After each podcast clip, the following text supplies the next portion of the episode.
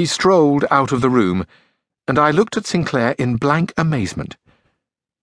What on earth is the man up to? I said angrily. Does he think this thing is a jest? Toby Sinclair was looking a bit surprised himself. You can never tell what old Hugh thinks, he began apologetically, only to break off as a loud squealing noise was heard on the stairs, and the next moment Drummond entered, holding a small and very frightened man by the ear. Foul beer, Toby, he remarked. Almost foul enough for this little lump of intelligence to be made to drink as a punishment. Now, Ratface, what excuse have you got to offer for living? You let me go, whined his prisoner, or I'll have the police on you. I think not, little man, said Drummond quietly. Anyway, I'll chance it.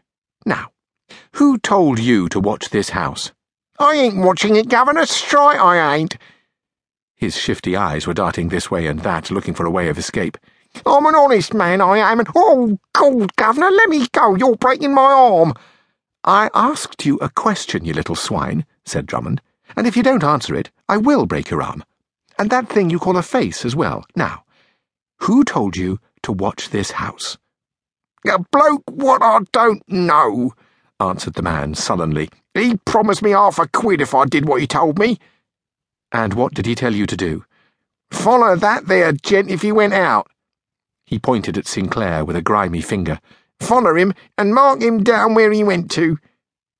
And how were you to recognise me? asked Toby. He showed me a photo, he did, a swell photo.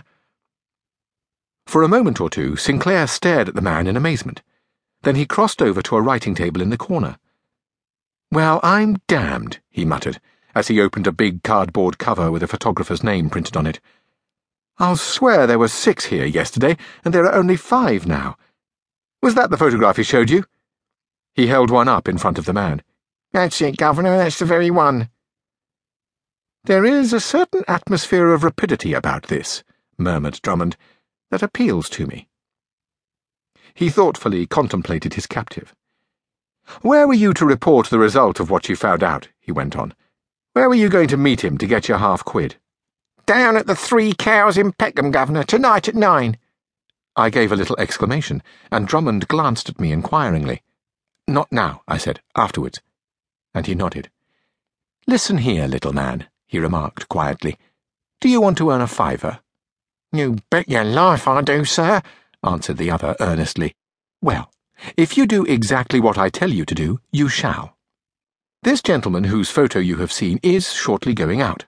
He is going to lunch at Hatchett's in Piccadilly.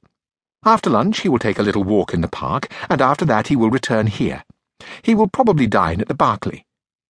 At nine o'clock tonight, you will be in the Three Cows at Peckham, and you will report this gentleman's movements to the man who promised you half a quid.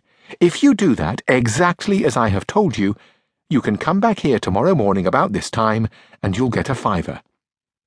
You swear there ain't no catch, Governor? said the other. I swear there's no catch, said Drummond quietly. Right, sir, I'll do it. Is that all you want with me now? Yes. Clear out, and don't make any mistake about what you've got to do. Trust me, sir.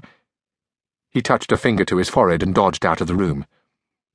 A distinct air of rapidity, repeated Drummond thoughtfully.